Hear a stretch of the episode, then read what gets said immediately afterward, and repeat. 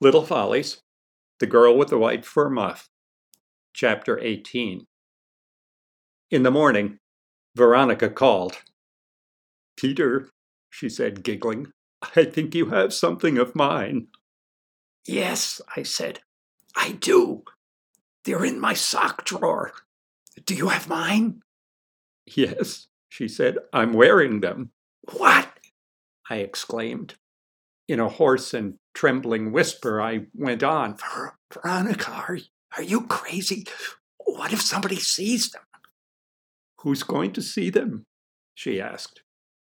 Then there passed a period of silence. It was a significant pause, and its significance was not lost on me. Veronica said, very softly, Unless I show them to somebody. Look, I said quickly, we can switch them in school on Monday.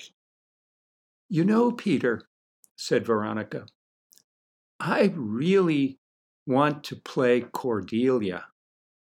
You do? I asked. Oh, yes, she said.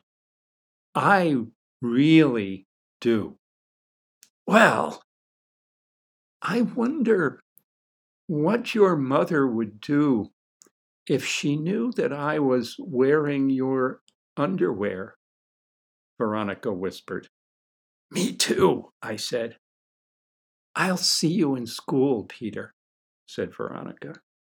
In her huskiest voice, she added, I can't wait to find out who gets to play Cordelia.